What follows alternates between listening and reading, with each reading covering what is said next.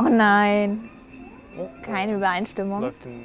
So ist das nun mal in einer Demokratie, dass wir nicht immer übereinstimmen und dass wir auch unterschiedliche Meinungen vertreten. Das kennen wir ja vom Valomat, wo wir die eigenen politischen Positionen abgleichen können mit den Positionen von politischen Parteien und dann vielleicht zu einem Ergebnis kommen und wissen, was wir wählen wollen. Wir stehen jetzt hier vor der Democracy Machine, also auch vor einer Maschine. Was müssen wir denn hier bei dem Spiel tun? Genau, die Democracy Machine hilft uns jetzt nicht dabei, welche Partei wir wählen sollen oder gibt uns dafür einen Anreiz. Sie gibt uns eher einen Anreiz dafür, mal selbst unsere eigene politische äh, Position zu hinterfragen und auch mal zuzuhören, wie denn andere Leute über Fragen denken. Und das macht sie, indem sie uns eine Frage stellt, aus dem politischen oder sozialen Bereich.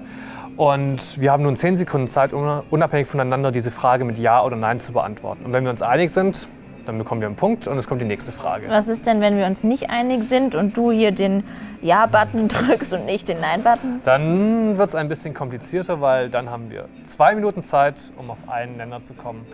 Und zwar sollten wir dann im Idealfall diskutieren und nicht einfach wieder irgendeine Taste drücken. Und ja, durch das Diskutieren und Debattieren kommen wir dann vielleicht auf einen Konsens oder auf einen Kompromiss. Und schaffen wir das, dann bekommen wir wieder einen Punkt und wir kommen zur nächsten Frage. Und wenn wir es nicht schaffen, dann heißt es Game Over, die Welt geht unter. Darüber dürfen wir Gott sei Dank oder müssen wir nicht entscheiden. Äh, aber würdest du sagen, dass solche Spiele gerade Kindern und Jugendlichen dazu verhelfen, mehr am politischen Leben teilzunehmen? Also es kann auf jeden Fall ein erster Anreiz sein, aber ich glaube, wir wissen beide, dass man ja, zwei Minuten reichen einfach nicht aus, um manche Fragen jetzt in ihrer Tiefe zu beantworten und um dann ernsthaft darüber abzustimmen. Ähm, das ist auch dem Künstler bewusst gewesen. Man sieht es auch, dass hier das alles eher sehr bunt und leicht sarkastisch dargestellt wird, wie Demokratie funktionieren soll. Aber es ist auf jeden Fall ein erster Anreiz, um ja, sich auszutauschen und zu hinterfragen. Es fühlt sich auf jeden Fall an wie in der Spielhölle. An der Stelle müssen wir auch noch darauf verweisen, dass man eigene Fragen ins Spiel einbringen kann. Wie funktioniert das? Das geht recht einfach. Wir gehen einfach auf Twitter, also sofern man ein Twitter-Konto hat.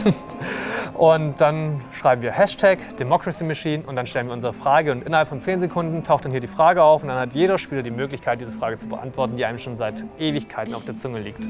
Da gibt es sicherlich viele Fragen, die auch Ihnen auf der Zunge liegen. Und ich würde sagen, ähm, wir merken uns erstmal diesen Hashtag Democracy Machine und dann stimmen wir nochmal über eine Frage ab und mal gucken, ob wir so äh, immer einer Meinung sind. Genau. Na dann, let's play.